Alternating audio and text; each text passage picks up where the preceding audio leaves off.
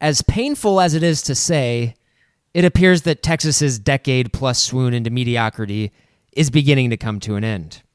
It's especially painful as a Sooner fan when you look back at the last 13 years and can't help but feel like oh, OU did not take full advantage of Bevo's lost decade.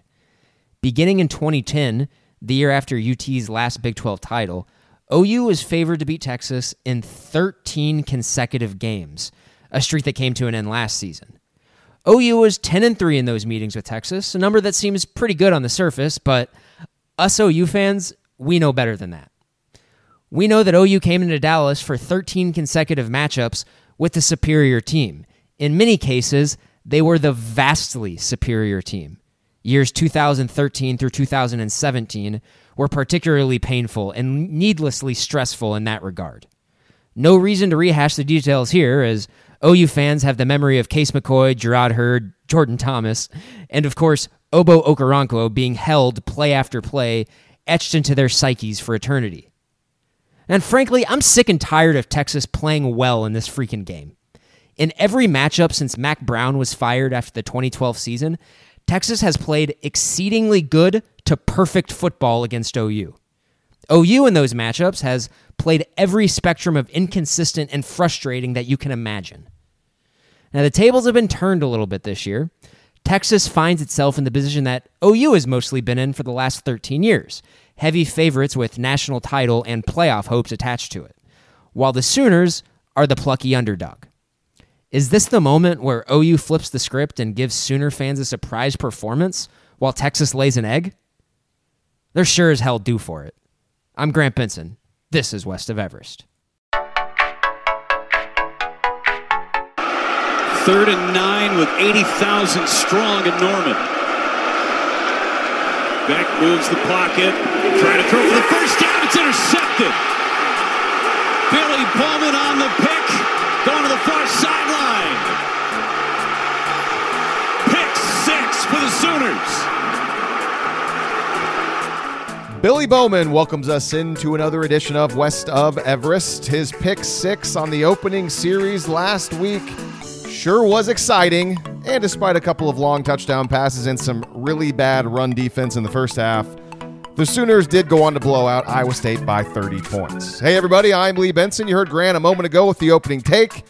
And as you all know, it is, of course, OU Texas week, and it's a pretty interesting OU Texas week for a multitude of reasons, one of which Grant touched on in that opening take.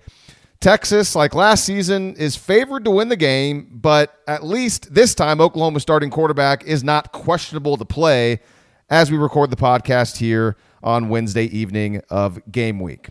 So, Grant, I kind of want to get in at the beginning here to talk about our early thoughts, our general feelings. Obviously, we'll talk all about it right now or on this podcast, but as we start today, what is your, I know you, you had the opening take, obviously.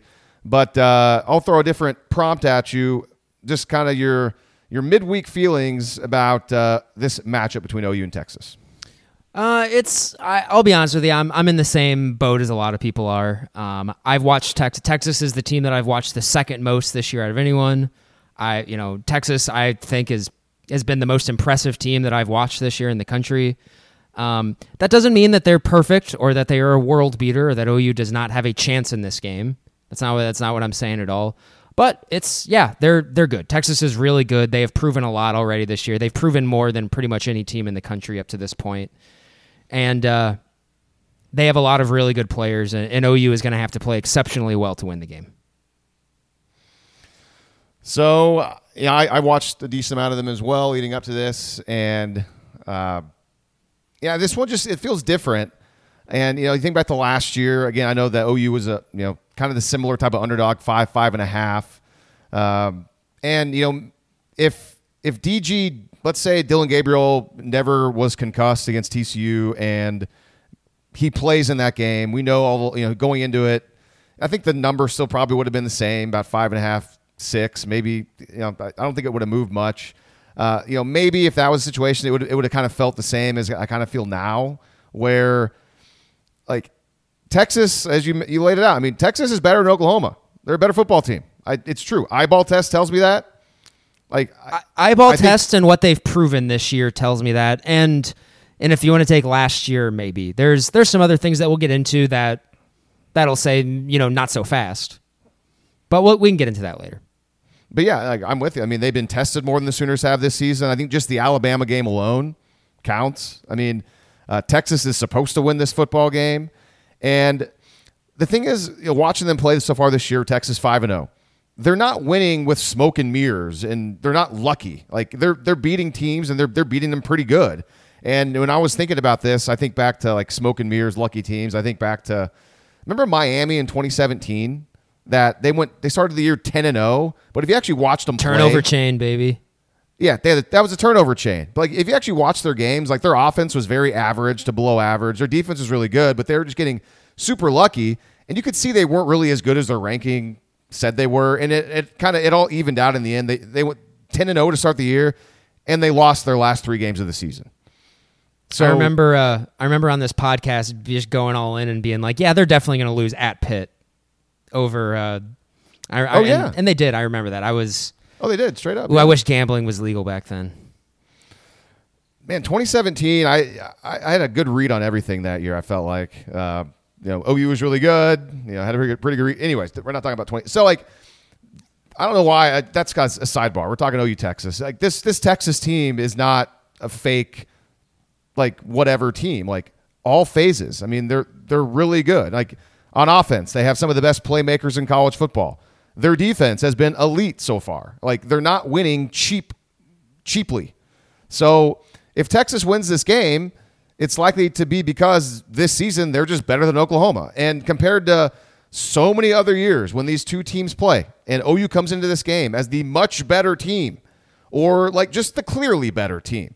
And then you see Oklahoma struggle to win. Like 2019, they sacked Ehlinger a million times. Not that much, but like over 10 times.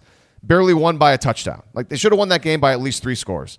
Or we've seen Oklahoma struggle and lose to a bad Texas team. You mentioned the last episode back in 2015. So this going into this game, it's like to me, there's not there's not any pressure on Oklahoma. O's, uh, Sooners are five and zero, terrific start.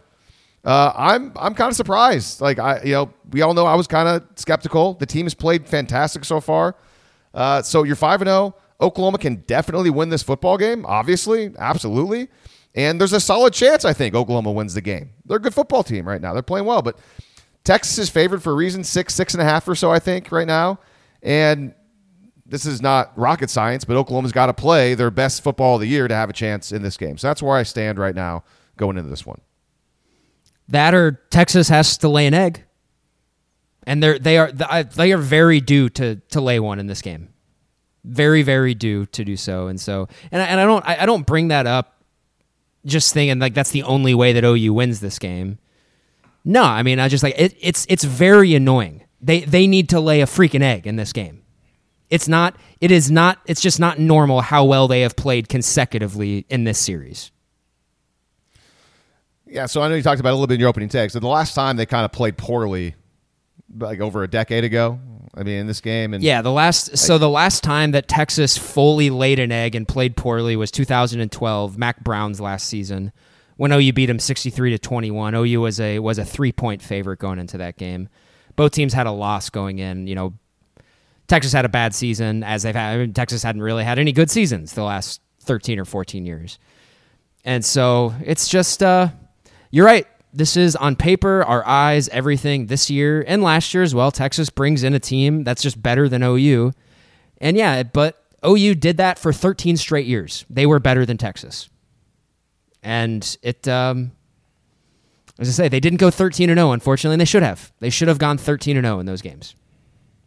And obviously, we'll get into what we've seen from Texas and why we think that. I mean, I'm sure a lot of people have, you know, have watched Texas too. And honestly, like, I, I just have this weird feeling where it's like, eh, because you know me, man, on this podcast, I, I, I'm not as much as in, you know into rivalries as everybody else. I, I don't think that stuff really matter that much. I think that and that's why I'm so frustrated when all these years Oklahoma's been the better team and they they don't always win. They, they've won more than lost, but it's you think back. I guess like when we were first starting to watch this OU team back in the late 90s, early 2000s, and that you know obviously in '99 Oklahoma loses, but then all of a sudden you get a couple you know string of games where OU just romped and just killed Texas when they were the much better team and And then you, you know you mentioned the 2012 game. You know that's kind of the last time that's happened for OU. Is that right? I mean that's kind of the last time OU really ran Texas was 2012.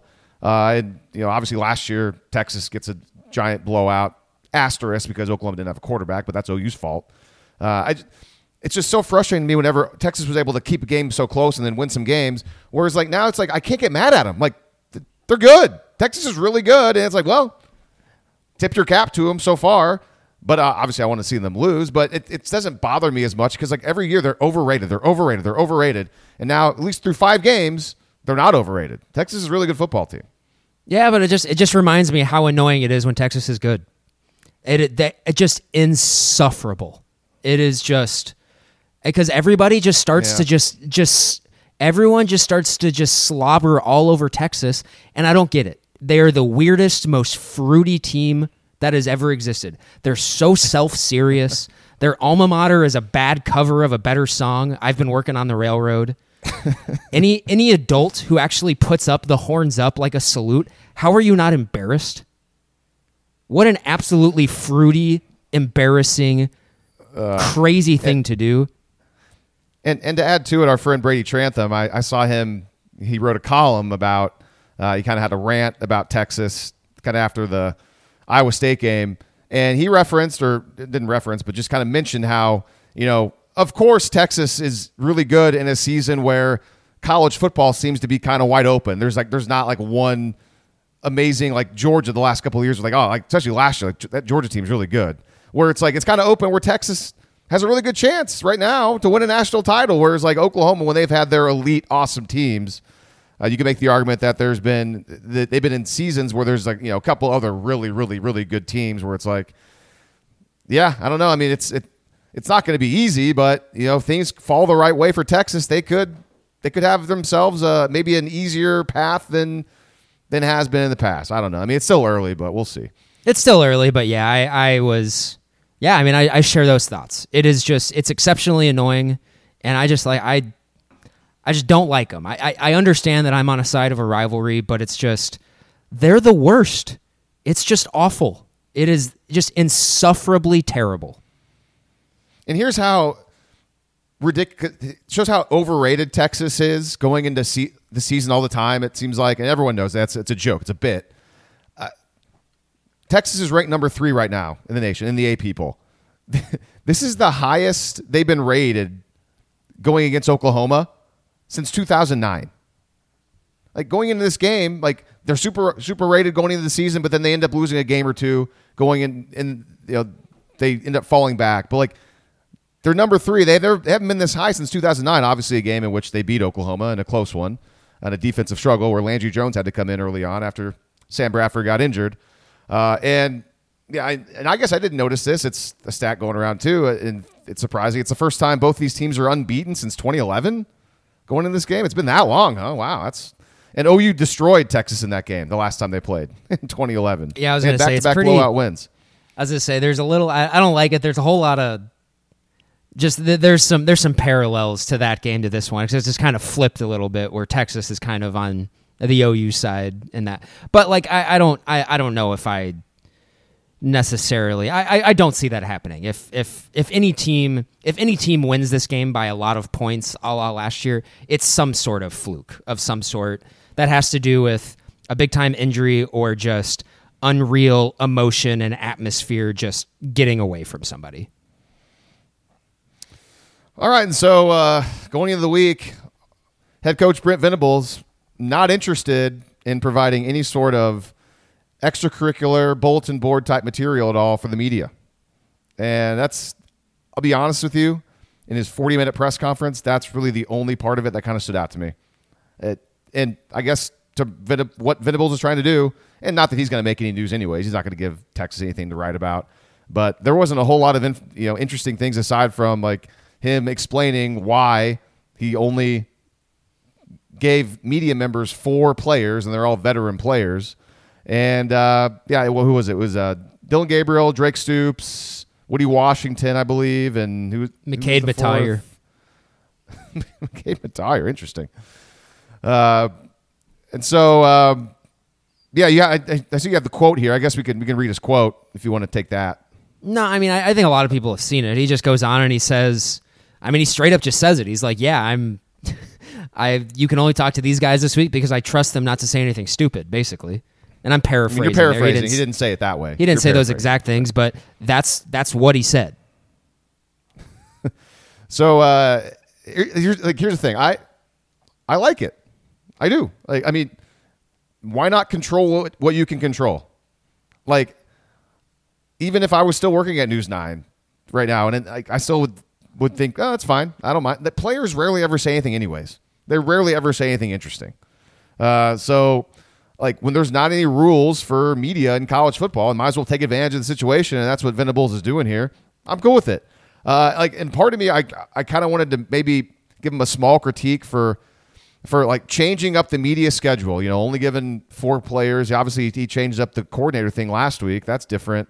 Uh, like changing it up, you know, this week, but then also saying, but hey, you know, like this week it's not any different than other weeks. Even though we're, we're playing Texas, we're focusing on our opponent. But Venables didn't say that. He he acknowledged he like I think George Stoia from Sooner Scoop now asked like, so is, is that you only giving us four players? Is that kind of acknowledging this this week is different? And obviously George knows the answer is yes, but you got to ask the question, and he did. It's a good question.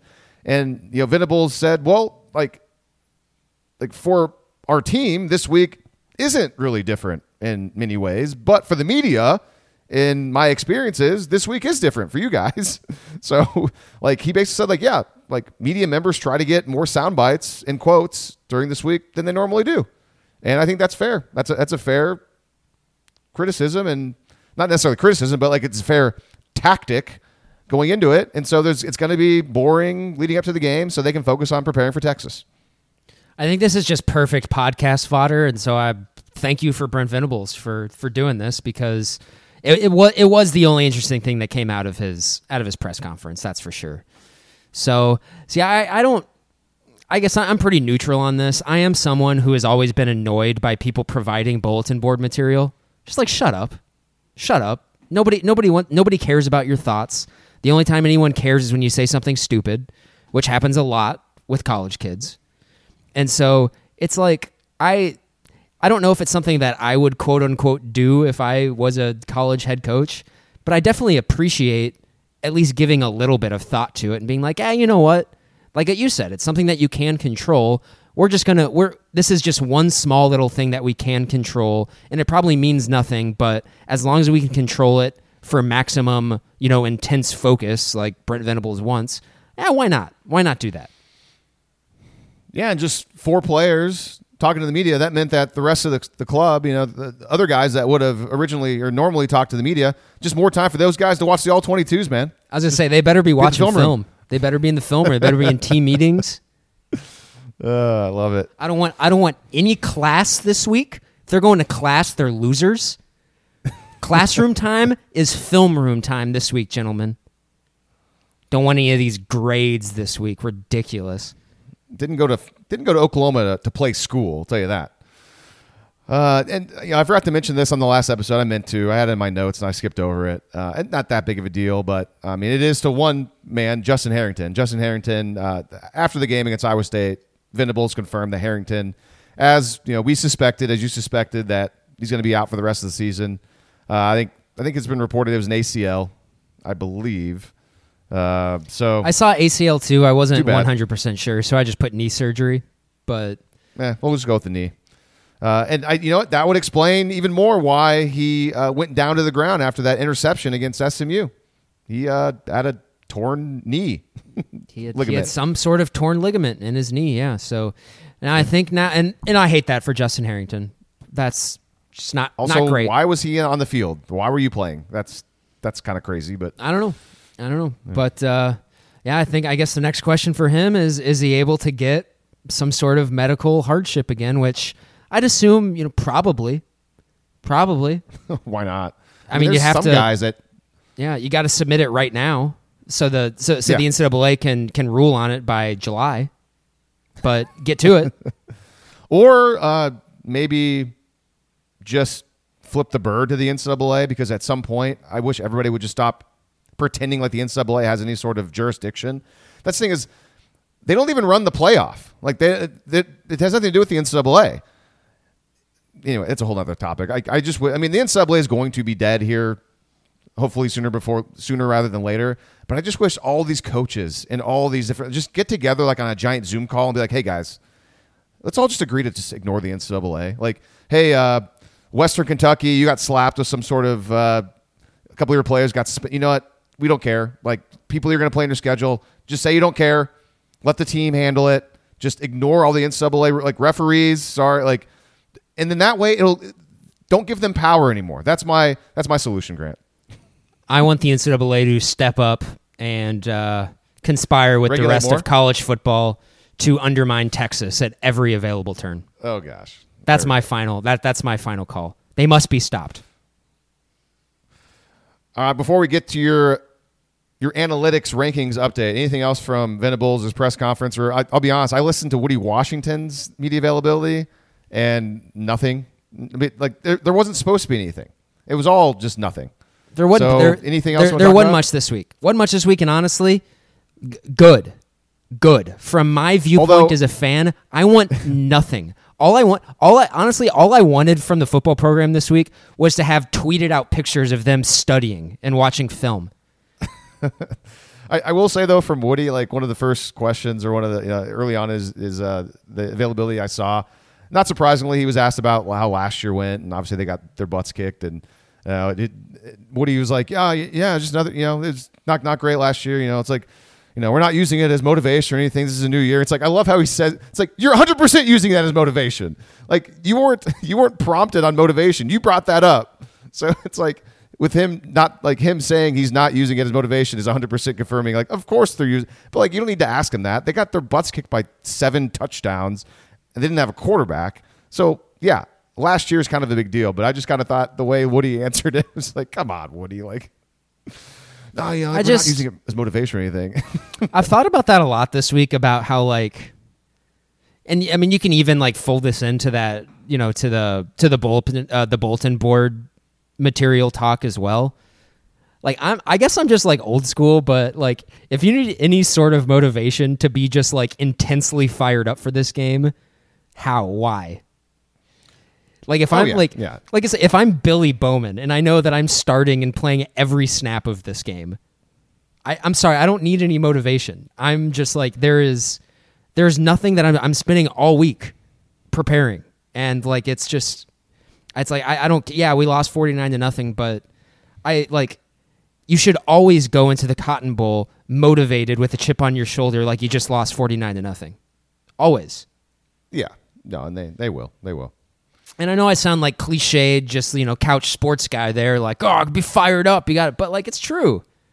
I think I know we, you know, we, we used to play sports too. I, you know, I don't. I guess even you Well, I I, used to play high school sports. I don't remember having to like get motivated about that stuff. I was just fired up to play. I mean, yeah, you obviously remember about how previous games go. Uh, the way the way it went though, playing football in high school, we didn't lose a lot of games, so there wasn't a whole lot of those situations where we got beat by a team one year and then the next year we were trying to beat them. Like, eh, eh. it was usually always flipped. They were the ones that wanted to beat us. uh, anyways, uh, all right, give us some some some analytic ranking update. You gave one last week. Is is Oklahoma better or worse? Oh, uh, they're they're pretty much the same. They they stayed the same in FPI, FEI, and K Ford. Dropped one spot in SP plus. Uh, they're ninth in SP plus. Texas is third in SP plus. But uh, no, I thought it was interesting this week because you know we, we mentioned it about how kind of the conventional wisdom for this game is that OU is that OU's the the clear underdog. They are Texas is the is the clear favorite in this game. They're expected to win. They got the big dogs. Computers don't really agree with that. The computers, Lee, as an aggregate, favor Oklahoma to not only cover in this game but to win this game. And so, So in I I- aggregate, in, in aggregate Right. that is and so and I, and I have the four here that I I kind of like SP plus is the only one that projects Texas to win but they do project OU to cover the spread though. In his little thing he says take OU against the spread in this. Uh, but you go to FPI ESPN's metric they have OU at a 54.6% win expectancy here which you know I mean that's that's that's a coin toss. That's what that is.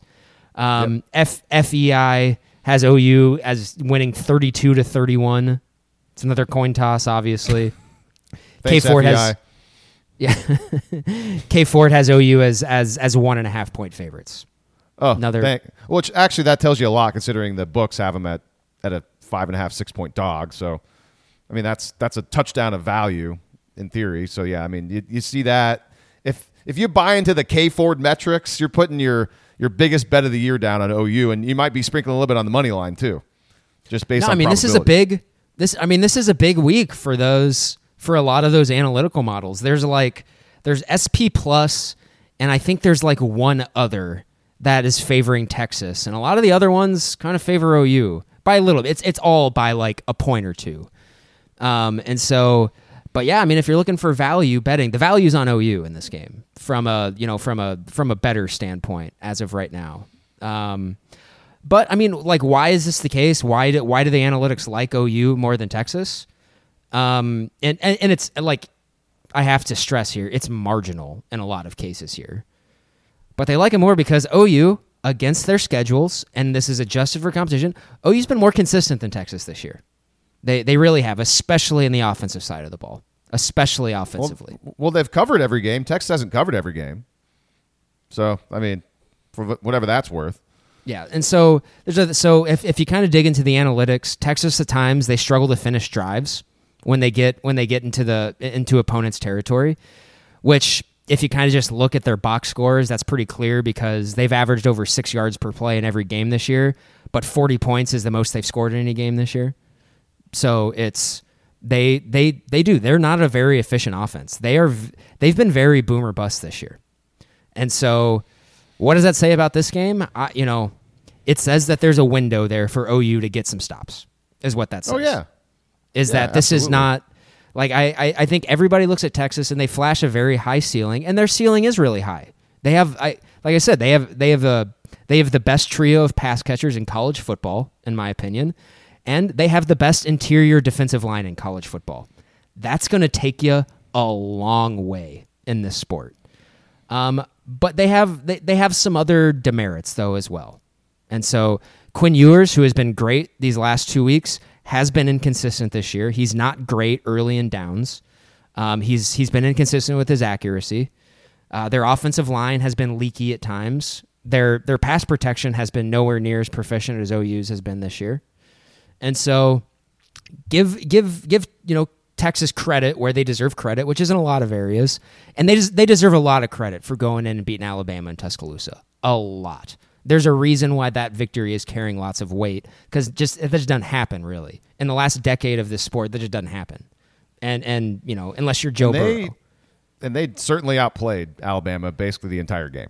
That was I mean, Texas. I Like, I they should have won the game by more. I can say definitively that Texas is is considerably better than Alabama. At least Yeah. just if, if you just take that game as the Texas was like kind of clearly better after the first like few drives.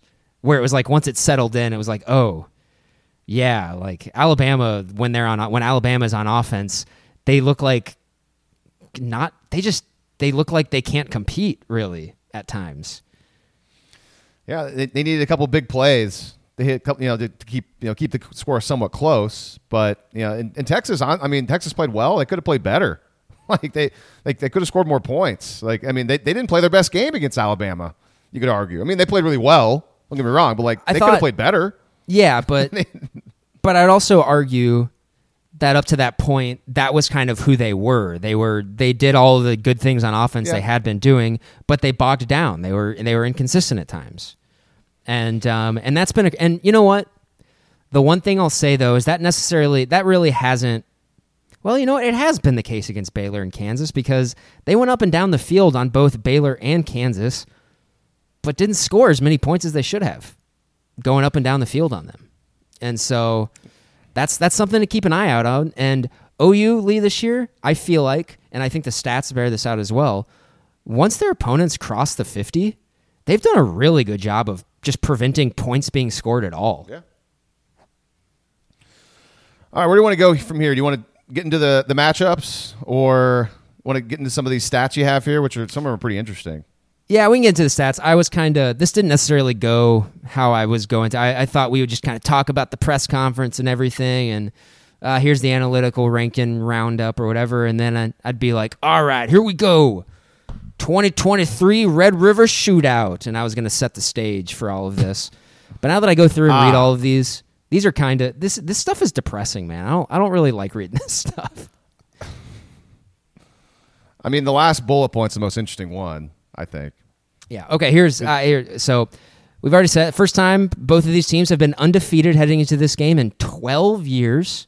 2011, the last time number three Oklahoma beat number 11 Texas 55 to 17. I think Texas is number three and OU is number 12 coming into this game. I hope that doesn't. Uh, hope that's not a bad omen. But also that was 12 years ago, and there's no such thing as jinxes or any sort of timeline we're all falling.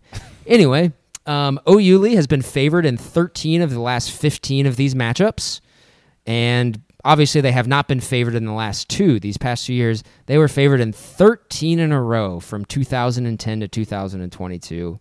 I already mentioned it, but that's still that Will be bears 21, repeating. right? Uh, I'm sorry, yes, uh, for, to 2021. Thank you for that.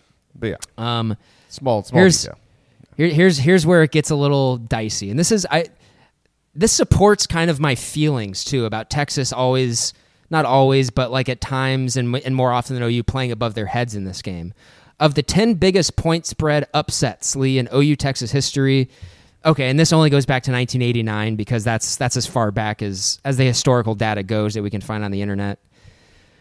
Texas owns nine of the 10 biggest point spread upsets in since 1989. Uh, it is worth mentioning OU does have the biggest one though. They were 21 point underdogs in 1996 when they won 30 to 27 in overtime. But also Texas kind of stunk that year too, so who cares? So you're saying that just to make it more clear. So like, uh, since 1989, so that's you know 30, 33 games or so roughly, maybe more, uh, whatever, whatever the number is, whatever the math is. Uh, of the 10, like obviously there's a there's a favorite and an underdog in all these games. Uh, the the 10 biggest underdogs to win in this game in the last 34 years, 33 years, nine of those underdogs have been Texas. Only one is- time Oklahoma. That is won. correct. That Only is one correct. time it was OU, and just to make it feel better, that was actually the biggest number because OU was a 21 point dog and they won outright. Which, but still, like, but, But you- it was in the middle like, of Texas OU's lost decade and just like. Yeah. it, who so cares? like that day was probably pretty fun for the fans that were there in Dallas. But like overall, whatever. Like, who cares? Considering Exactly. nine of the other ten, it was Texas beating a favorite OU team and upsetting them. Ugh. So, at least since 1989, the underdog has won in this game 13 times. OU has been the underdog and won four times. Is that aforementioned one in 1996? And then they won three consecutive years as an underdog, Lee. But I, I just I put a large caveat to these. Those three consecutive years were the year 2000, 2001, and 2002, where OU was a three point underdog each time, um, and they won by double digits each time. Of course, they won by, you know, they won by 49 points in 2000. They won by 11, uh, and then 12 in back to back years.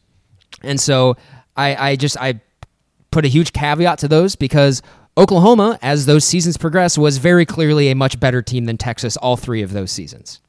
Yeah, and, those are coin flip. I mean, a three point spread no, at OU Texas is a coin flip game.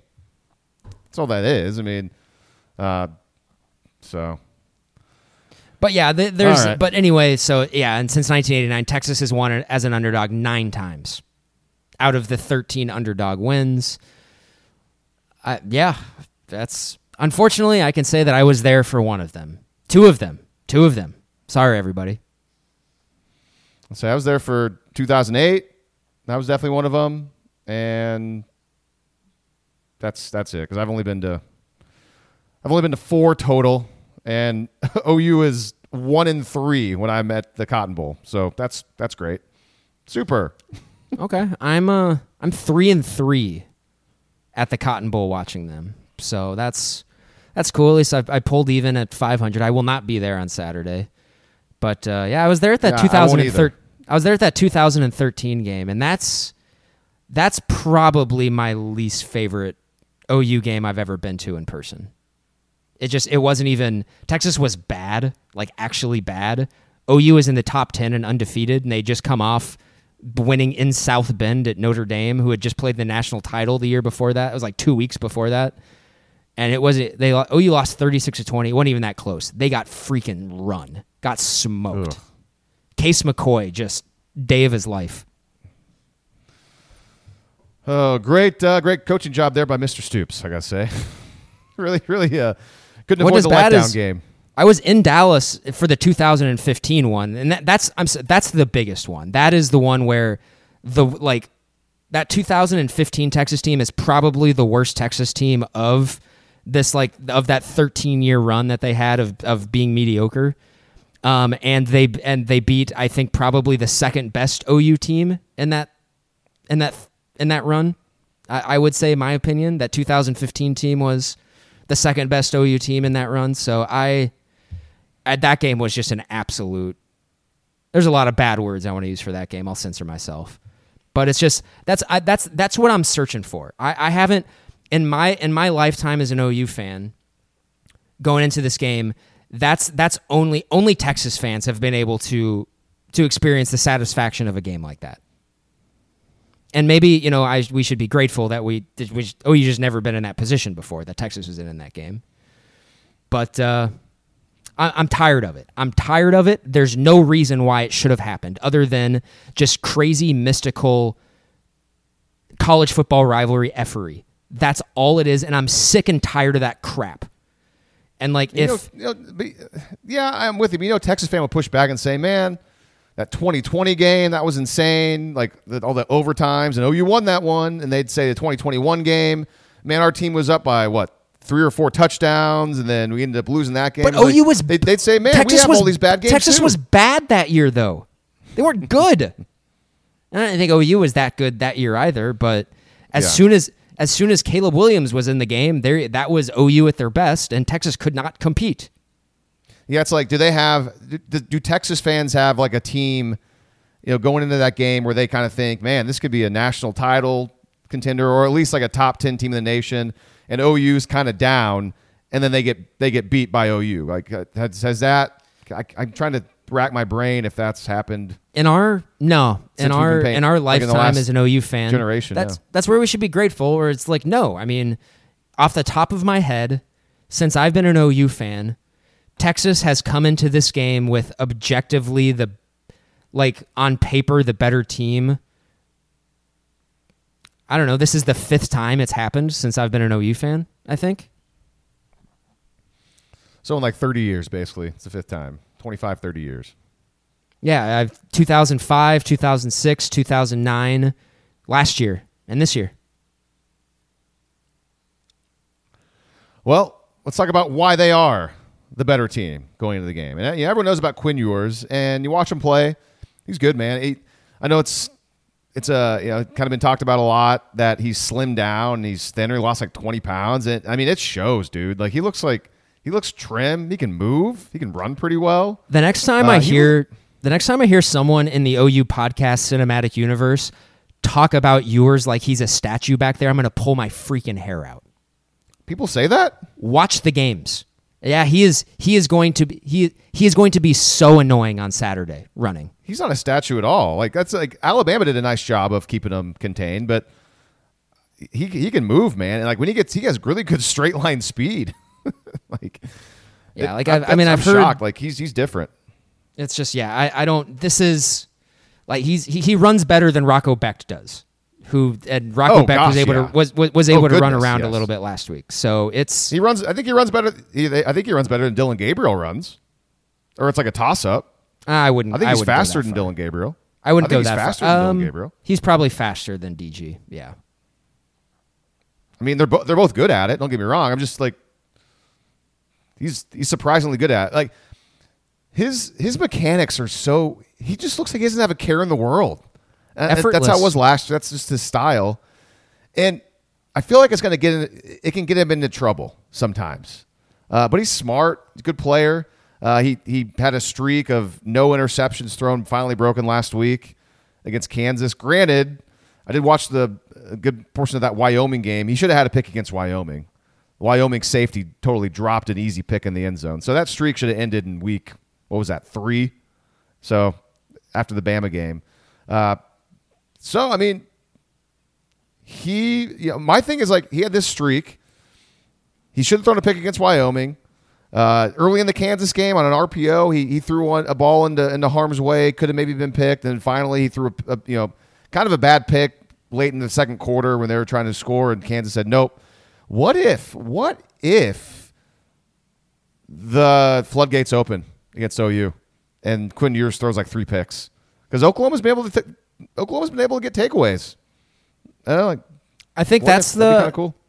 I I guess yeah. If you, I think that's the that's the recipe. If OU wins this game, that's that's what it's going to be. I You threw one last saw, year. uh, yeah, yeah. I saw a uh, That was kind of like a too. sort of like a like a Twitter conversation about you know like what is you know what's what's Brent Venables thinking about you know trying to defend Texas? Like what are they going to try to do? How are they going to deploy like their defensive backs to to cover their different receiving options while leaving enough guys in the box to defend Jonathan Brooks la di da di da? And somebody said that it's unlikely that they really do a lot of that stuff and they you know they focus most of their attention on confusing Quinn Ewers. And I think that's what it's going to be. It's it's going to be a lot of weird blitzes, a lot of a lot of simulated blitzes, a lot of pressures coming from this direction. Oh, just kidding. This person is actually back in pass coverage. It's coming from over here. There's going to be a lot of that stuff. I, I think that is that's how they're going to try to to mess with them first. You know, for the most part. Boy, I hope so. I mean, you could make the argument, and granted, it's it's been more than a decade, different offensive coordinators, different players, but I mean, that's what we saw from Brent Venables, that his scheme in 2009, the last time coming into the OU Texas game, an OU defense was ranked like statistically this high, this good, 2009, and that was against a really good veteran quarterback in Colt McCoy, and it worked on him. I mean, Colt McCoy did not play. I mean, Oklahoma's defense was great in that game. So, is it possible that Oklahoma could have a like? Do these guys know this defense well enough ne- yet? I mean, this is year two. They're playing better than last year, but there's still a bunch of young players on this team. Like that's kind of like the the awesome best case scenario, right? Is like Brent Venables has enough confidence in these guys that he can pull out this kind of a similar scheme that he pulled out over a decade ago that confused Colt McCoy. But this is Quinn Ewers, who doesn't have as much experience as Colt McCoy. He has, he has some, but is maybe more susceptible to making mistakes than Colt McCoy would have been back in 2009. I that sounds like a, a great plan to me if, if they can stop the run. No, exactly, exactly. So curious to see, uh, you know, w- what they do there for sure. Because I think I, I think Texas is, like I said earlier, I, I think their ceiling on offense is really high. They still haven't gotten it all ironed out yet, and I think it's mostly just because their offensive line is definitely not elite. It's good, it's fine. I think OU's is probably better, to be honest with you. Which I, I think that that's you know that's sacrilegious to say right now. I know, but uh, Kelvin Banks is really good honestly, and that's pretty much all I can say about Texas's offensive line right now. I they're fine. They're fine. Well, I mean, they're able to run the ball a lot better than OU. So is that just Jonathan Brooks compared to OU's running backs, or maybe their offensive line is better than you're giving them credit for? At least No, maybe I in run blocking. No, I I, I think I, I think OU is significantly better protecting the passer than Texas is. I think Texas is, is better run blocking than OU. If anyone with eyes would say that. Yeah. Yeah, I, But I- also Texas is not is not great run blocking either. They really until you know they they started to get going against Baylor and Kansas, but up until then they they were one of the most inefficient running teams in the country. They were worse than OU going into week 4 running the ball. And I and you know granted that was you know they had to place, you know, face Alabama in a game, but they also played Rice and Wyoming in that span too. Hey man, Wyoming's a good football team actually, but there was clearly a Alabama hangover in the first half of that game, and they were kind of just like, ah, whatever. We don't like we're gonna beat this team. I- uh, almost certainly, but also, you know, teams that are being talked up like Texas as you know as as such a favorite in this game and potentially maybe a national championship contender is not tied with Wyoming at home at ten in the fourth quarter. That's like that. That's one of those instances where it's just like ah, you know, sure you you give them the Alabama win and everything, and like, but also they have also shown a capability to play really mediocrely at times as well. Sure, but I think Wyoming's actually pretty good. Like I, I think Wyoming's. I think Wyoming's better than Cincinnati. Uh, I certainly better I, than Arkansas State. I, I I doubt that. I really doubt that. Uh, they're they're a good. They're better than man. Arkansas I think they have- State. I think they were playing their backup quarterback too in that game. I think I I think yeah, and they were playing. I suppose yeah, they weren't playing their backup against Texas Tech, but uh, like right now that Wy- like Wyoming and Tulsa are, are really evenly matched. Hmm. That would be a close game. I wonder how- eh, they might play a couple mid majors. Who knows?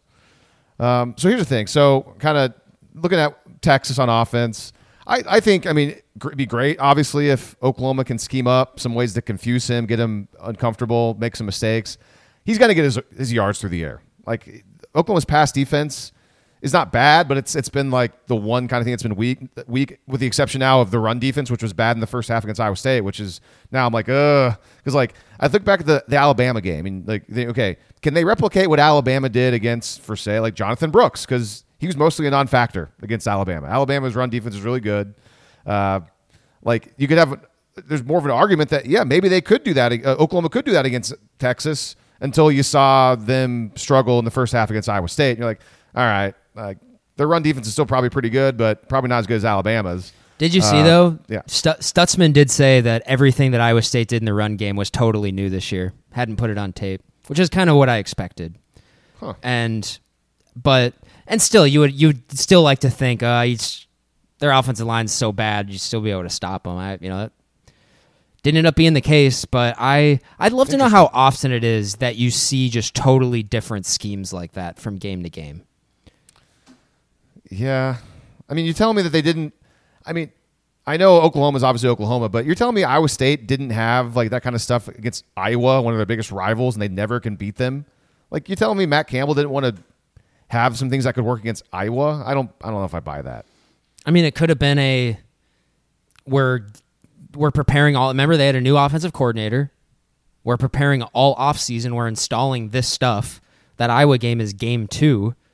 They had just like their offense didn't play particularly well against Northern Iowa in the first game, but they still won. You know, via blowout. They won pretty comfortably. Yeah, they probably went into that Iowa game thinking, yeah, we're running our stuff that we've been implementing the entire summer and the entire offseason. And then they get, you know, they get four games into their schedule and they're like, oh, wow, we're literally the worst rushing team in college football. Let's go back to really simple, like kind of power schemes and just sort oh, of Oh, work on those. see.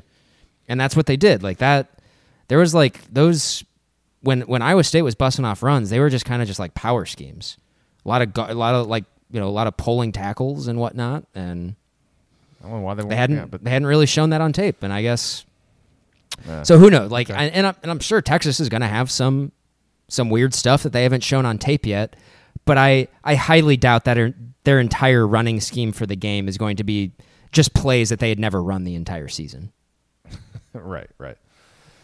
Uh, let's see. Uh, Jonathan Brooks, uh, watching him run, Grant, he looks like Jamaal Charles to me. I don't know if it's just because he's in a Texas uniform, but his running style kind of looks like, which like, I guess would be similar to like Rhamondre Stevenson because that's kind of how Rhamondre Stevenson looked too. I was gonna say I, I Uh, thought he looks um thought he looks like he looks like Kendre Miller when he runs. Which Miller, I know, I can mean, that's that. very- same number. I, Yeah. Wait, no, was Miller twenty four or thirty? He was thirty three, I think. Never mind. Thought he was Um, actually I, I don't Ken- I'm not very good with numbers. I don't know. Yeah. Uh, he's good though. I mean, he's he gets his shoulder square and he can hit the hole, and I mean, he's got great vision and he's a handful. Uh, I mean, no secret there. He's one of their I- I- many I- talented playmakers. I think he looks good. He's a really smooth runner. I I, I think he's he, he's better than anyone OU has right now. I think that's pretty clear. Um, I think Yeah. I th- I think Kansas's run defense and defense in general is terrible. Probably the worst in the Big Twelve again. I don't know. I, I, did, I don't I don't think so. I don't think they have a terrible defense. I think they I- actually I held think- their own decently well. I think they have a Especially in the terrible pass game. I don't know, man. I Wait, you thought you, I was you thought Kansas held their own in that game defensively? they got a, they got a, a pretty healthy amount of stops, like more stops than I would have expected when I Texas saw. almost 'cause I had didn't get to watch that 700 game. yards. Texas had 700 yards in that game. Almost. They had like 670. I don't know. I mean, I, I was I was pleasantly surprised by their ability to tackle, and I I went in thinking it was going to look like Kansas of last year, and I don't know. Like I thought it was more impressive. Like the the Texas defense played pretty well. Like I, Jason Bean's a good player, even without Jalon Daniel. Like Bean's a pretty good player. I think. So I, I don't know. I mean, I I guess that was such a weird game. I, I thought, and and this could have just been because Texas just rendered this the case. I thought Kansas looked awful. I thought I thought Kansas outside of Devin Neal, their running back, who who that was kind of the first time when I watched him, I was like, oh yeah, he's a dude. Like he's actually a really good player. Um, other than he was the only one who even belonged on the field. Kansas looked awful. They and like, Yeah, hey, I- I'm I I, I, I see that at think. Jason Beam Jason Beam has. and I, I, I said Beam a lot on the last podcast, but I guess it is Jason Bean, like Bean, which is is stupid. That's what a stupid name. No offense, but yeah. Um, but no, I, I thought he looked terrible. He was awful. He was he was not ready to play that game. Yeah, I guess the numbers aren't great for. Te- but I mean, I, I guess I, I didn't get a chance to watch the fourth quarter. They Texas scored two more touchdowns, but I mean it was twenty six to fourteen at the end of the third quarter. That's and I kind of got that, uh, and that's where I pressed on I, I think that is so. what. And I, I I watched. I pretty much watched every snap of that game until like halfway through the fourth quarter. That Texas obliterated Kansas. Like it was, they absolutely destroyed them. That's where, but that's the thing that gives you pause about about Texas. They were kicking the absolute crap out of Kansas, and were only up by twelve points going into the fourth quarter. I don't know. I don't think they were kicking the crap out of them. I, I- mean, I'm- they're they're beating pretty good. I, I watched the entire. But- they were killing them. Kansas did not move the ball. Texas moved the ball at will. That's that was the game. Kansas only moved the ball on their two big plays. Other than that, they were totally impotent. Could not do anything. Texas went up and down the field the entire game. Why was I thinking they were getting more? St- I guess maybe I'm thinking of the. I'm probably thinking of the Wyoming game.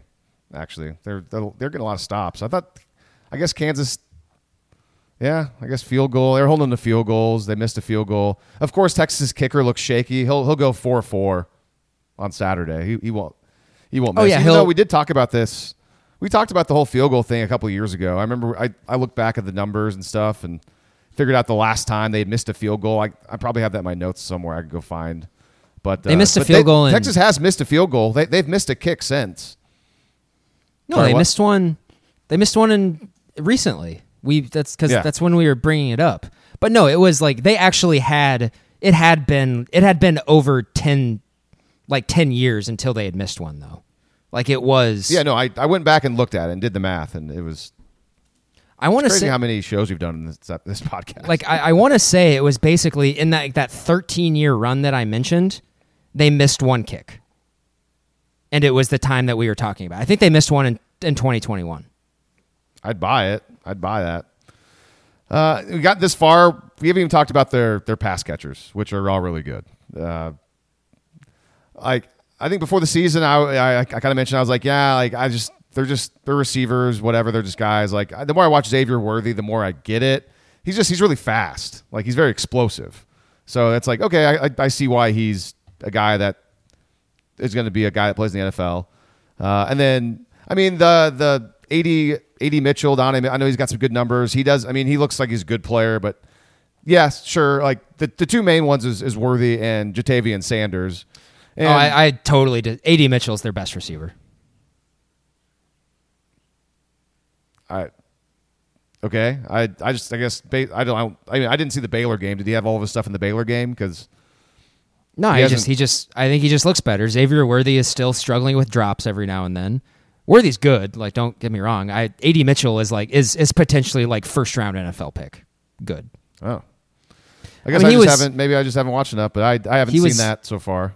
he was never really that healthy at Georgia, but every time he was, he was their go-to guy in the college football playoff in both of their national championship seasons when they had Brock Bowers on their team. Yeah, he's really good. I mean, he hadn't okay. He hadn't done anything until the Kansas game. And honestly, like, did he do everything in the fourth quarter? Because I, the first three quarters, I don't really. I remember like maybe two catches from him. Oh, I don't want to be playing. Oh, I don't want to be playing. He's so good. He he's the one who scares me the most. Let's see. Yeah, he, he had a touchdown in the fourth quarter against against Kansas. Yeah, so I didn't see that one, but uh, and he, what he had a couple touchdowns against Bama. They must have been later in that game too, because I, I I stopped watching after uh, when I stopped watching the Bama game after Texas in like six plays went from losing to to winning by double digits. yeah, Yeah, had- I mean- so that's why because he's he's done all of his stuff in the fourth quarter. So basically, if uh, you can just pr- just defend him in the fourth quarter, then you'll be good. All right, good to see. But it also So brings be- up. that would be I, but I mean, we should talk about Ja'Tavion Sanders too, which I think um, his numbers are. I mean, uh, he's been very. ex- gonna he's gonna play. he's been very play. explosive this year. Um, and are I mean, you're saying that just because you're just a, just assuming that OU's not going to be lucky with injuries. Well, yeah. I mean, uh, well, it's not, it probably won't be 100%, but I mean, he walked off. He went to the locker room. I mean, I think it's it's not good for Texas. I mean, it's obviously uh, you got to say that the, the standard thing. Oh, you don't want a guy to be injured. Blah blah blah. Whatever. Everyone. But like he, Oh, I'll, he I'll left say it. the I don't. game. I don't care. It's his ankle. He's not going to be. He's not going to get amputated. I don't. I would much Like- rather like him not did- he- play in this game. he got rolled up on and he did leave the game. It was early in the game against Kansas and the game was in doubt. I mean, it was like 7 nothing, 10 nothing and they they sent him to the locker room. So it's like, well, I don't know. I mean, he's got a whole week to, to rest it and get ready. Uh, yeah, they're they're not going to give us any updates. Why would they? So, yeah, we'll see. But that would be a big miss if he was out.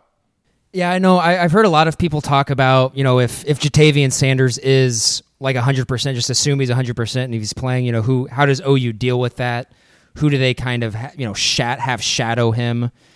And I think everybody is kind of, and I agree with this, has just sort of settled on probably we'd be most comfortable with Peyton Bowen.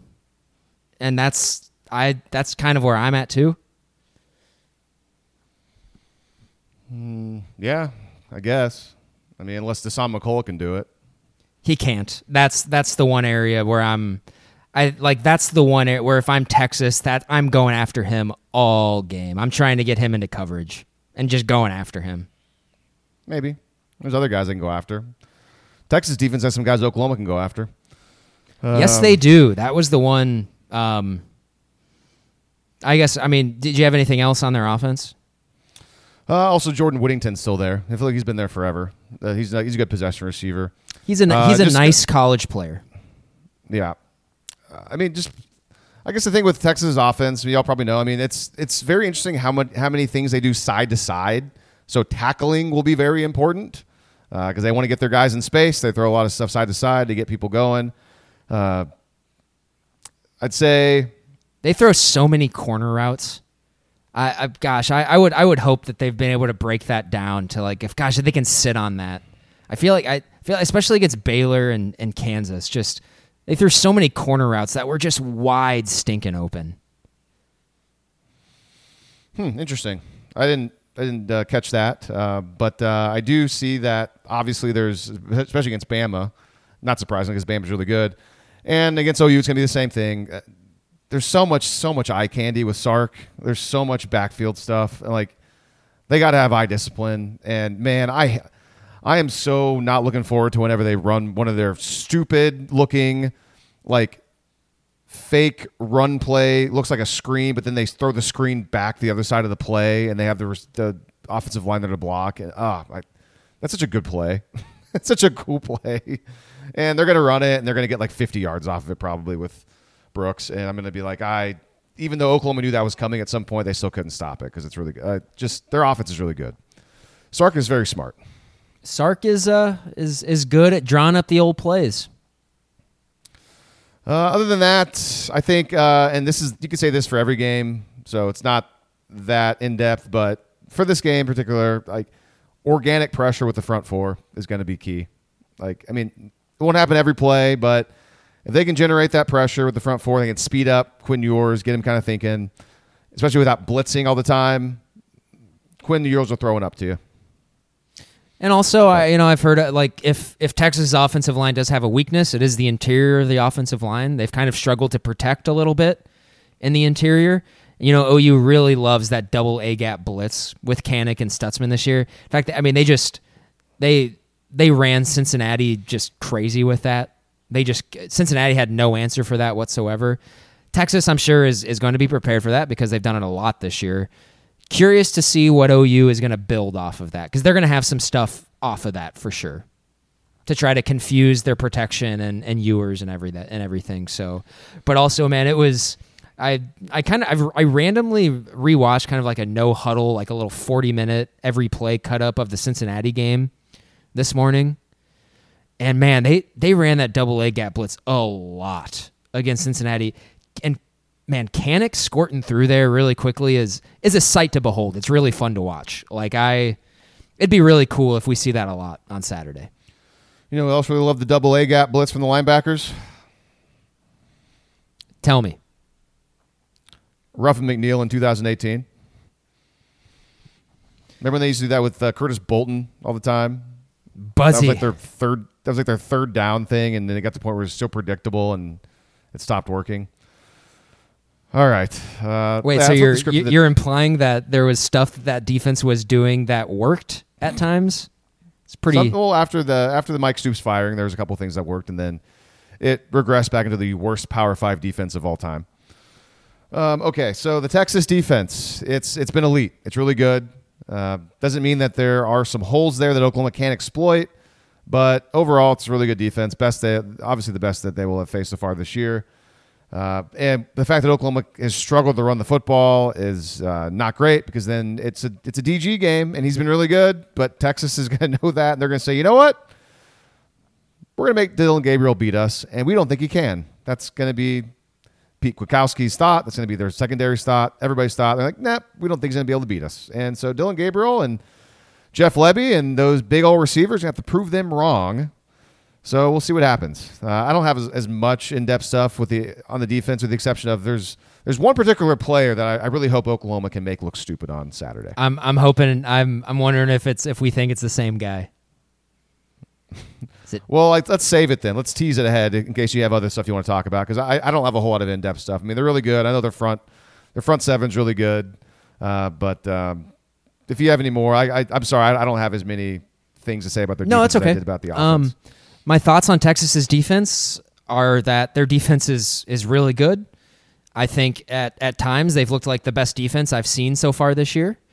Uh, they just they play really well together, and I you know in terms of like elite NFL talent, I think their best player is T'Vondre Sweat, their defensive tackle.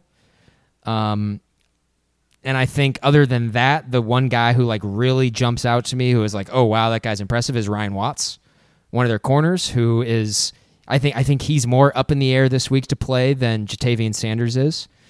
Um, we'll see there, but he's a guy, he's a real big body. Other than that, you know, I Jahdae Barron, who is their nickel, he's a really good college player. Um, he's a guy who like he's very active.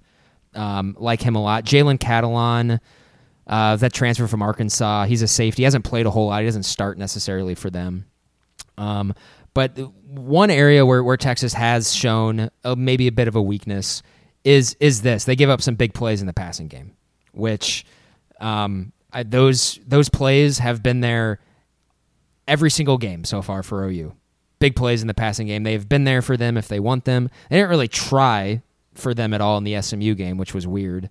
Um, and honestly, going back and watching, they didn't really try against Cincinnati either, which is which is weird. So um, it's been five games. We have identified the strength of this OU offense, and it, it's it's snapping the ball to DG and having him throw to receivers. Um, thankfully, if I had to pick one thing for a college offense to be good at, that's what I would want them to be good at. So that's I yeah, I don't really know what else to say is I you know, I hope they can run the ball a little bit in this game, only just to keep them honest so that some of the play action shots can work. Um, but this is a game where Dillon Gabriel is going to have to throw into tighter windows to his very good receivers um, with with five or six guys back in coverage for Texas. That's that's what this game is going to be. And I know Jeff Lebby is probably going to have some stuff that he's drawn up that's probably going to work that he's going to get Texas on. Um, but other than that, it, it's going to be about play in and play out. DG making the good plays, and man, he's got to let it rip. He's he has to. He cannot play with any sort of trepidation in this game. He's got to go out thinking, you know what? I'm just letting it all hang out, baby. Let's roll. Yeah, no, I agree. And, uh, and and this is, I mean, this will be the best. And even though Texas has played Alabama, I think this is going to be the the best offense they've seen, the most complete offense, and that's mainly because of the quarterback. I mean, this is Dillon's going to be the best quarterback they've seen so far. Uh, I mean, it would have been Jalon Daniels large. probably. I think even like with with Jalon Daniels getting hurt in warmups last week, and Jason Jason Bean coming in and clearly not being ready for the game plan that they had implemented for Texas. Um, I mean this is this is far and away the best offense that Texas has played. I and like I I, I think Alabama is is serviceable on offense like overall. Like they're they're going to move the ball pretty effectively on a lot of people. Um, but Alabama also can't complete forward passes with any sort of consistency, which is this is the first this is the first offense they have faced where they they can complete forward passes. And in college football, you haven't faced a good offense until you face a team that can do that. Period. I mean, consistently. Um, because yeah, I mean Jalen Milroe, like his couple of his, of his picks were so bad. I mean, they set up Texas in great spots. I mean, really easy reads. I mean, just like There's a oh, couple of other gracious. picks that he should have thrown that didn't happen. I mean, there was one that was literally in Texas's hand and it bounced to an Alabama receiver in the end zone. It got called back Oh, yeah. for a penalty. Got called back for a, a, an Alabama penalty, but it would have been a Texas pick if the guy just would have caught it. I think that was their best. Isn't that their best linebacker? Was that, it was that Ward? I think that dropped that. Jaylan Ford. Uh, yeah, or I think Ford, so. whatever his name is. I'm just not good with names. I, I know numbers. I know he's 41. Uh, yeah, so I, that was a huge part of that game where Milroe.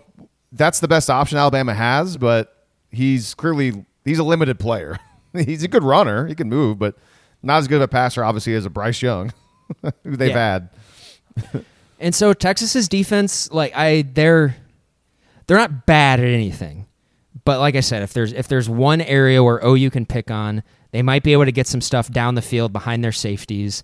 And Texas is is they are not in any shape, way, or form an elite pass rushing team. Their best pass rusher is Anthony Hill, a freshman linebacker. Uh, their two defensive ends, Barryn Sorrell and Ethan Burke, they're fine. They're like I, I I think they're solid players, but they're not guys that to the level that OU's offensive line is pass blocked this year. If Texas only sends four, Dillon Gabriel is going to be clean for a majority of the game. I, I truly do believe that. Well, then he's got to make the right reads and, and obviously throw some good some good balls. I, I really like what Pete Kwiatkowski does. At least I saw this more against Alabama than I saw against other teams. But man, I like I like that he he's able to disguise rushers so well.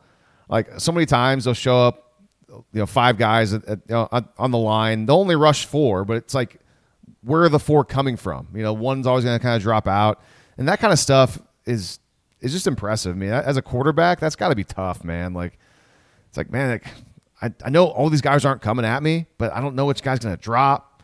You have your reads, and so I that's tough. Uh, so hopefully Dillon and Jeff Lebby can be prepared for that. I think I think Bill Bedenbaugh is, is really good at teaching that of how to deal with that because like I said, and I- like I'll say, like OU has been a very good to an elite pass blocking team for like 13 straight seasons. So it's I that's that's a Bill Bedenbaugh thing, I believe. And I don't like I want to knock on wood because you know I don't want this. It's it's not that they're they're not vulnerable to to stuff like that, but it's from what we've seen so far. That's OU's offensive line when they are asked to pass block, and just OU's receivers being awesome are their are the strengths of their team for the most part, at least on their offen- on the offensive side of the ball. So, do we want to do we want to go back to that the thing that we teased earlier? Because when I was watching them, the the few games that I kind of dipped in and out of this week while I was watching Texas, um, I I they they do have one glaring weakness of a player that plays a lot of snaps for them. I really do believe this. Do we think it's the same person? No, I don't think so. I think it's different. My guy, who I, I think is is really kind of mediocre. He's slow. Uh, safety Jerrin Thompson. Um, well, he's the guy that had a pick six. He had a pick against Bama. He had a pick six against Kansas, or was that uh, Wyoming? So he's a ball hawk, and I guess you could play around with him and see if you could use his aggressiveness against him. Uh, but uh, no, he's not the guy that I I think I. I, I, I think, and, and I guess you brought it up. He's this dude's not a full time starter, so he's not going to play every snap. But uh, boy, oh boy, pick on Orange number 11, Catalon, the transfer. He seems to be the key Lawrence of Texas. Like he wants all he wants to do is just make the big, crushing, powerful hits in like the run game. Uh, but man, he's bad in pass coverage. Like that, the big touchdown, 58 yard touchdown pass against KU last week, that was on him. He's in he's in deep half coverage.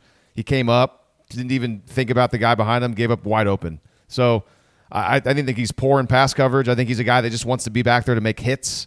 And so if you can play around with him, number 11 in orange or white, whatever he's going to be wearing, uh, that's a guy that to pick on. And if the guy that you brought up is also a player they could pick on, two guys in the back half, that would explain why they, you know, they've been, you know, maybe been susceptible to some to some big over the top pass plays this year. So I'm gonna before we kind of move on to uh, our pick segment here. I'm gonna this is this needs to be the mindset for the offense. It's just gonna be numbers. 1345. One for Jayden Gibson, three for Jalil Farooq, four for Nic Anderson, five for Andrel Anthony. That's your offense in this game. 1345. That's what you're doing. Get the ball into their hands. Please, I beg of you. I beg of you. Uh, Jalil Farooq over under three and a half carries this game as a running back. No, I mean, that's a good question. Like, that's what I want to. This is the stuff know. that I want to see. see. Like, let me like, oh my gosh, like, please come out into like zero personnel, and then and then and then flex like Farooq into the backfield. Oh my gosh, please. All right, well, 11 a.m. kickoff. Uh, obviously, you'll be in Minnesota. I'll be I'll be back here in Oklahoma. I got to travel on Sunday, so I thought, nah, I'm not going to go to Dallas. Uh, especially after last year. Thankfully, didn't, didn't have to pay for anything because I was working at News Nine, but uh, that would have been horrible. Having to pay a bunch of money this year. Granted, the game's better. Uh, it would have been a pretty penny, and I, I, don't, I don't know if I want to pay a bunch of money to watch them in a game where if they if they win, obviously it's exciting, it's awesome, it's worth the trip. But man, like they're they're underdogs, so you know, paying a bunch of money for the first time in a long time to see them maybe lose just didn't sound fun to me, especially considering I got get on a flight at 8 a.m. on Sunday morning. So uh, we'll see. We'll enjoy it, and uh, we'll hopefully enjoy it, and we'll we'll record a podcast afterwards. We'll see how it. Uh, I mean, right when the game ends on Saturday, I'm gonna drive two miles down the road and go to campus and start tailgating for Gophers in Michigan, which is a night game. Oh, cool. So I, I, I Wait, hope I get to see. Hope I get to see just back to back upsets. One a small upset, the second one a large, massive, landscape changing one. That's not going to happen, but that'd be fun though. Well, now I'm learning here that in the middle of the show, we're, we're, we have a, a podcast record issue then for for this post game podcast because I'll be traveling. I'll you're gonna be gone all night. I gotta hit an 8 a.m. flight Sunday morning, and won't be able to do anything until probably middle late afternoon. Ah, we'll figure something out. We'll go. Uh, Oh boy. I mean, right now we'll. We're, I mean, we'll just. I think we're gonna learn that our our, our post game Texas OU pod is gonna be a little bit later than normal. or we just. Uh, or we'll record something just really quick, like literally right when the game ends. Well, I'm gonna be. I think I'm gonna be out watching the game, not at home. Oh, look so- at this guy! He's a popular guy. He's got plans. Okay, I'm sorry. I didn't. I, did, I thought you know. I think I guess we both have plans. All right, who cares? All right, Big Twelve. Talk about the Big Twelve. Let's see. Let's see. Uh, K State at Oklahoma State. K State twelve point road favorite. Oklahoma State's not good. I don't have any thoughts on this game. Number seems about right to me. Maybe I mean Kansas State usually plays pretty well. I feel like against Oklahoma State, especially in Stillwater, so that actually might be a, a decent number to, to grab the Wildcats. the line is Both the line's come off a funky to me. Line's funky to me. Think it should be more. Yeah, Oklahoma State's terrible. Both coming off a bye, I think. I think they were both off last week. I don't know. got to have it game. Oklahoma State's desperate. Yeah, I guess 12 is kind of a weird number. I wouldn't touch it. UCF at Kansas, Kansas minus two. I mean, Jalon Daniels is his health is an issue. I don't know if he's gonna be able to play. I know UCF freaking blew a game against Baylor last week. I don't. I mean, whether it's Daniels or Bean, I kind. of. I mean, I I think I would definitely like Kansas a short number at home coming off a loss to Texas. So if I had to play that game, I'd probably jump on Kansas minus the points, the two points. Yeah, I don't really have a good feel for that game. I just like I UCF coming off a, a crushing loss too, though. Sorry. Yeah, it's true. I just I have and I think you and I are on different sides. I just I have zero respect for Kansas playing defense. They're just atrocious on that side of the ball. I I don't know. I mean, I guess I guess this would be a good test. I mean, now it's not Texas; it's UCF. UCF has a good offense. Statistically, Kansas's defense is really good going into that Texas game, and I, I can kind of see why they can tackle. They can. So they're 94th in SP plus defense. I just okay. I yeah, that's not good. Good defenses don't give up nearly 700 yards to anybody. Yeah. Texas, I, I just don't think they're atrocious. I think I think it's probably a, a fine, okay defense that can beat UCF at home by more than two points. Texas Tech's uh, one point favorite on the road at Baylor. Texas Tech had a had, got a have it game last week, knocking off Houston, bad Houston team. Uh, basically a coin flip game. Baylor's not a good football team, but they just had a crazy come from behind win over UCF. I don't know. I, I actually, uh, yeah, I have no comment on that game. You have any feel? I don't. Honestly, I'd probably lean Baylor in this one. I just because. I just I have no idea. I have no clue. Shapen is I'd lean back for Baylor. I- he is. Yeah, I'd, I'd still lean Tech. and Tech is still. Remember, Shough is out. Shough's out for the season, basically. So Yeah, But, I mean, yeah, this- actually, this no, is I just gotta have not it. even playing it. this has got to have it for Tech. They're like right. They lose For this game, their season's like over. They they can't. They're not going to be able to to come back from it. What's that's back to back? Got to have it games. I mean, they had to have last week against Houston. Uh, I got to go on the road to have it against Baylor. So I mean, they're they're already playing their playoff games right now. So take that for what it's worth. Uh, and you know this TCU laying six and a half at Iowa State. That's kind of weird too, because I get it. It's at Iowa State. I kind of think it's too easy to take TCU, like under a touchdown. Like I don't, it, it almost seems like a trap line to me because like, Iowa State still sucks. I think TCU's a pretty good football team. They clearly have bounced back since that first game against Colorado. So I don't know. Yeah, I'm That's not sure. I'm- to. Curious to see if uh, if Iowa State does anything on the offensive side of the ball in this game. And obvi- I mean, what if what if Iowa State just totally shuts down TCU and they just can't do anything? I think that's that's that's where that's that's where that's like if let's say TCU covers but they win like twenty to ten or something. Like, are we gonna are we gonna feel worse or better about OU? Well, actually, it doesn't matter. This is gonna be after the we're gonna we're gonna find out all we all we want to know Yeah. about OU and you know at eleven o'clock on Saturday. So Let's go to our pick segment. Let's see. Last week, Grant, five and zero, man. yeah, I had a good week last week. I had a good week, and I did. I, Five I, and zero. I did put my money where my mouth was on all of those. Those were all bets that I actually placed real money on. I don't think any of them were over five dollars though, so Still not really rolling something. in it. Uh, you're five and zero. You're thirteen and twelve on the season. I was three and two. It's another winning week. I mean, with the vig, I mean, it's almost like you're pushing. But I think I'm. I feel like I'm seeing. I'm seeing the college game pretty good right now, and also NFL pretty good. Like I, not, not like nothing to write home about, but I feel like I'm like I'm. There's certain games with certain numbers. I'm like I like that one like more than others. Like last week on the podcast, I said that man. I took LSU. I think against Ole Miss, but like that was my least favorite pick.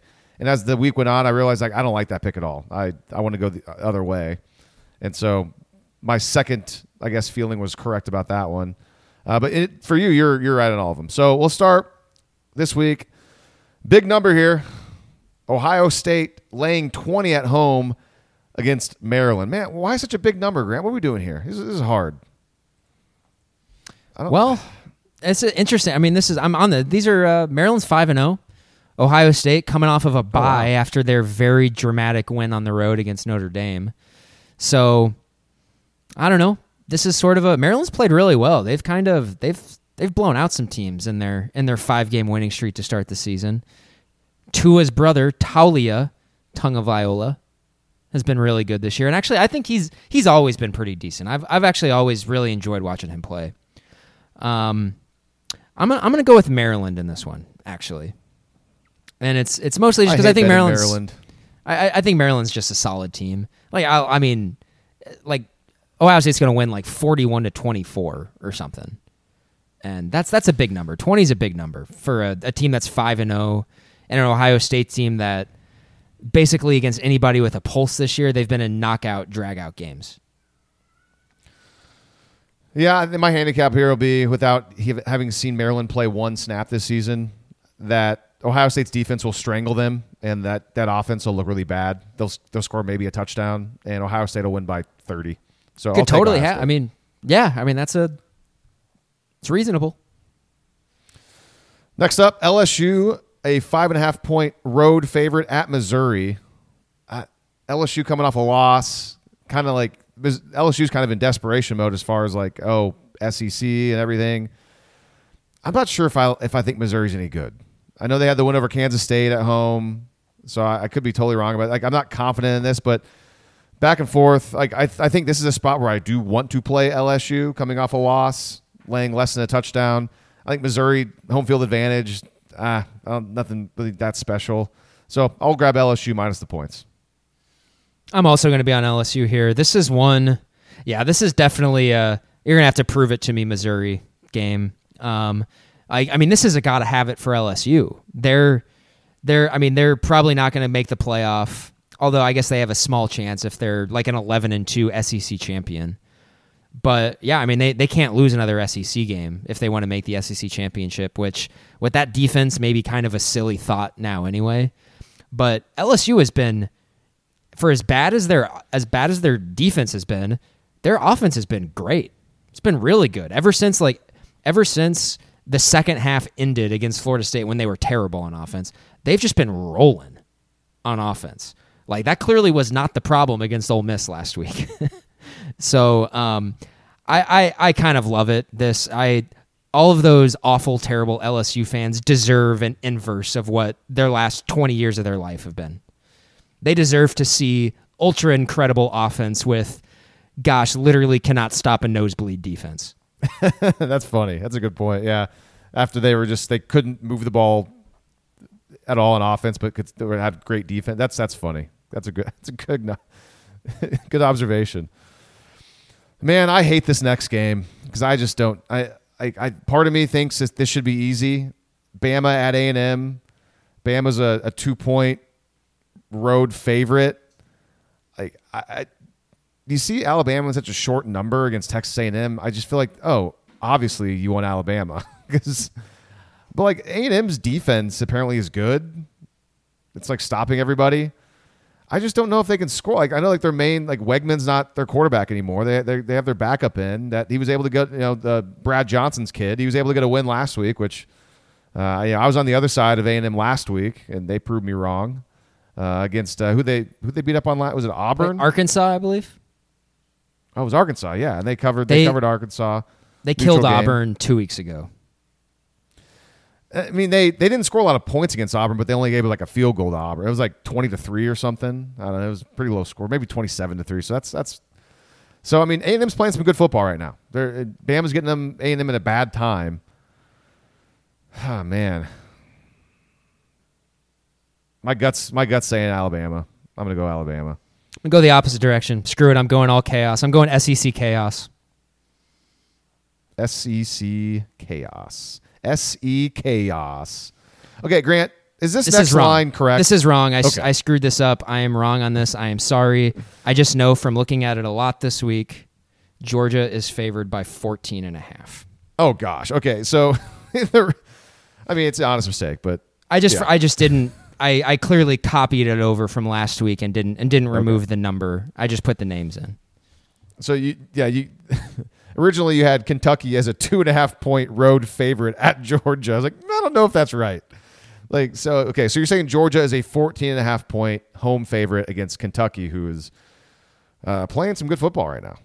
Uh, but also, here's the thing about I I'm gonna grab man.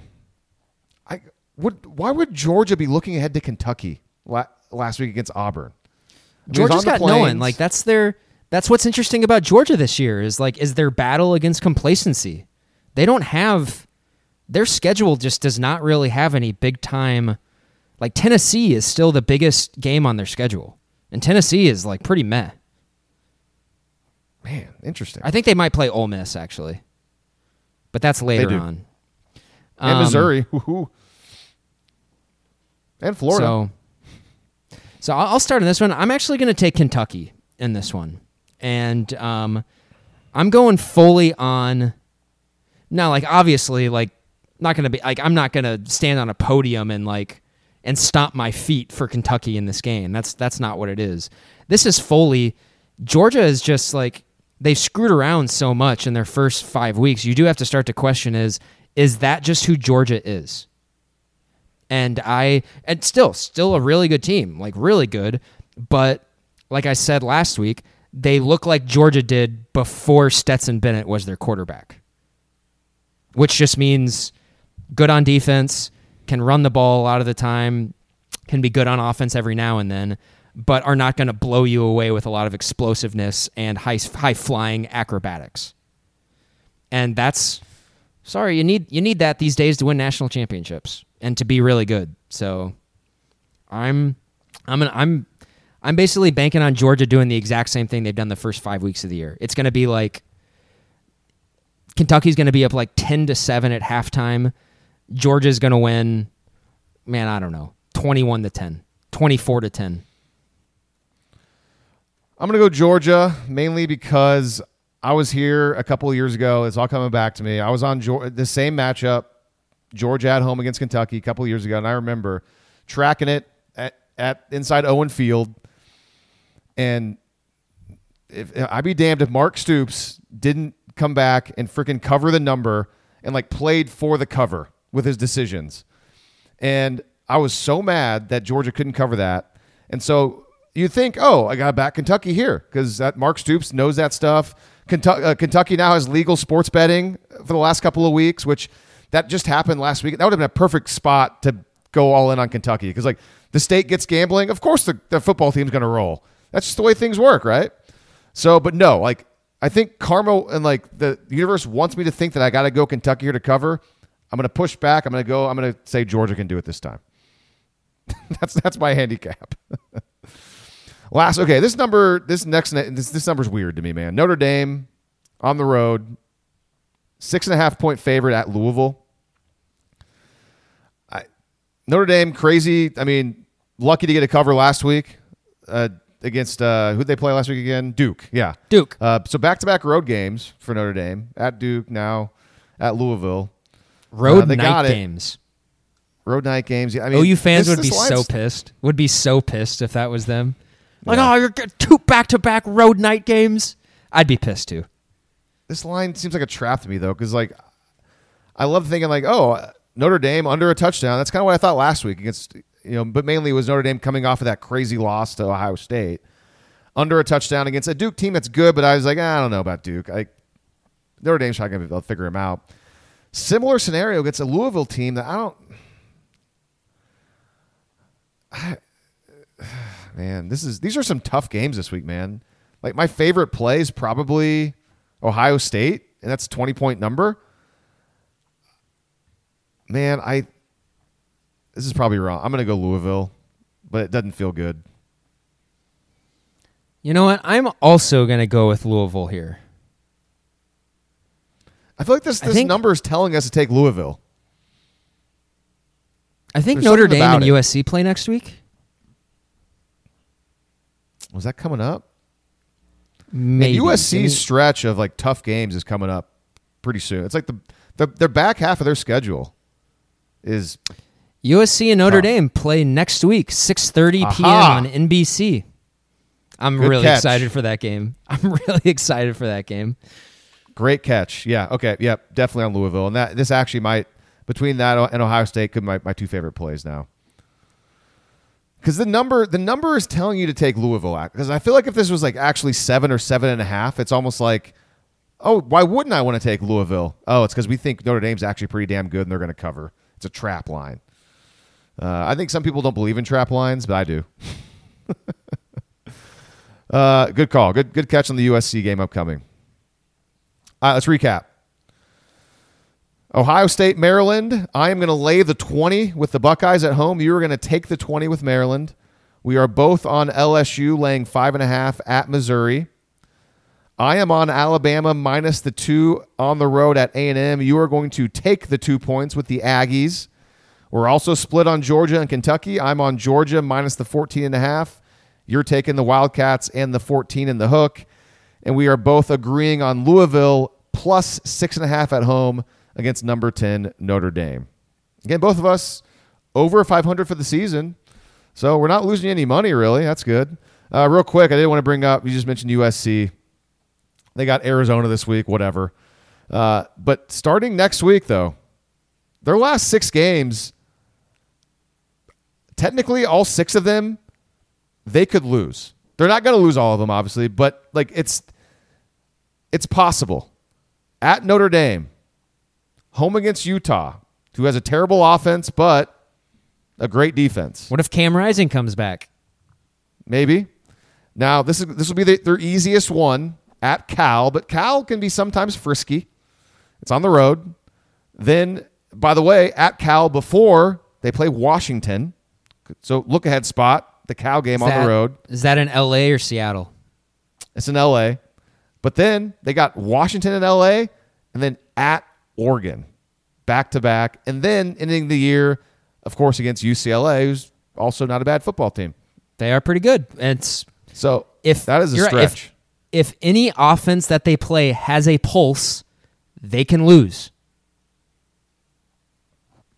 Man, how awesome would it be if USC ends up like nine and three or something? Ah, that would be just Be sweet. Be awesome. It'd be great. Give me a just give me an Give OU beat down Give on Saturday.